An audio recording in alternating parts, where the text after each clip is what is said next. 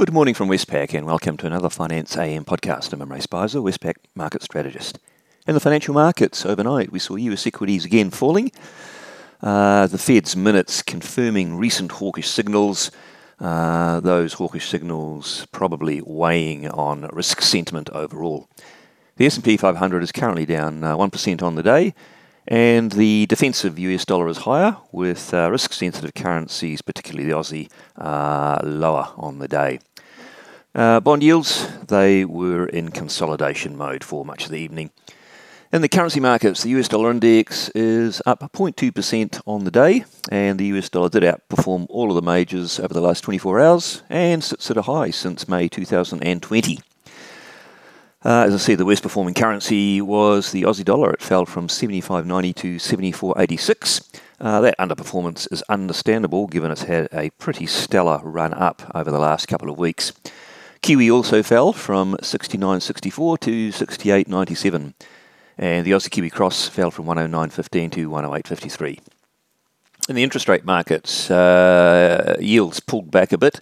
U S two-year Treasury yield um, down from a peak overnight of uh, two point six down to two point four eight percent, and the ten-year down from two point six five to two point five eight percent.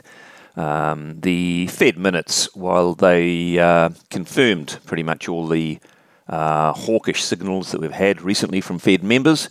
Uh, they weren't any more hawkish, so uh, perhaps there was a bit of profit-taking that uh, crept in in the aftermath. Um, and the yield curve in the U S, the two-tens curve, steepened a tad uh, to now plus ten basis points. So for now, out of inversion territory, at least for that curve segment. And markets they continue to price a um, fifty-point hike in for the Uh, May meeting, uh, precisely they're priced in a forty-seven basis point increase. And Australian um, interest rates, uh, they uh, pretty much mimic those moves. The three-year uh, government bond yield via the futures fell from two point eight one to two point seven four, while the ten-year yield uh, fell from three point oh five to two point nine eight. And markets there continue to price in a rate hike uh, to a quarter of a percent by the June meeting. Commodities um, had uh, pretty much a risk-off session. Uh, Brent crude oil down four point three percent to one hundred two dollars, uh, copper down one point five percent, gold up just a tad, up zero point one percent, and iron ore, uh, which hasn't updated their price for a few days, it's up zero point eight percent to one hundred sixty dollars.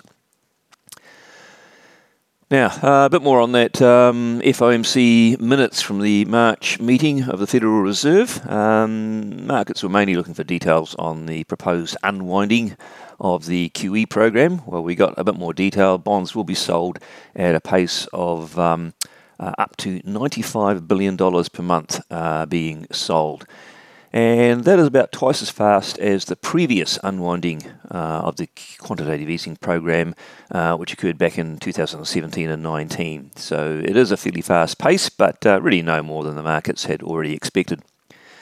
And regarding rate hikes, uh, we heard that many officials that actually wanted to uh, hike by fifty basis points back at the March meeting, but were dissuaded by the uncertainties over the Russian invasion of Ukraine. Uh, on the day, what's out there could be market moving. Uh, there's nothing major on the calendar. In Australia, we'll keep an eye on the trade balance for the month of February. A uh, strong surplus is expected once again. And then in Europe, we'll keep half an eye on the E C B minutes from the March meeting.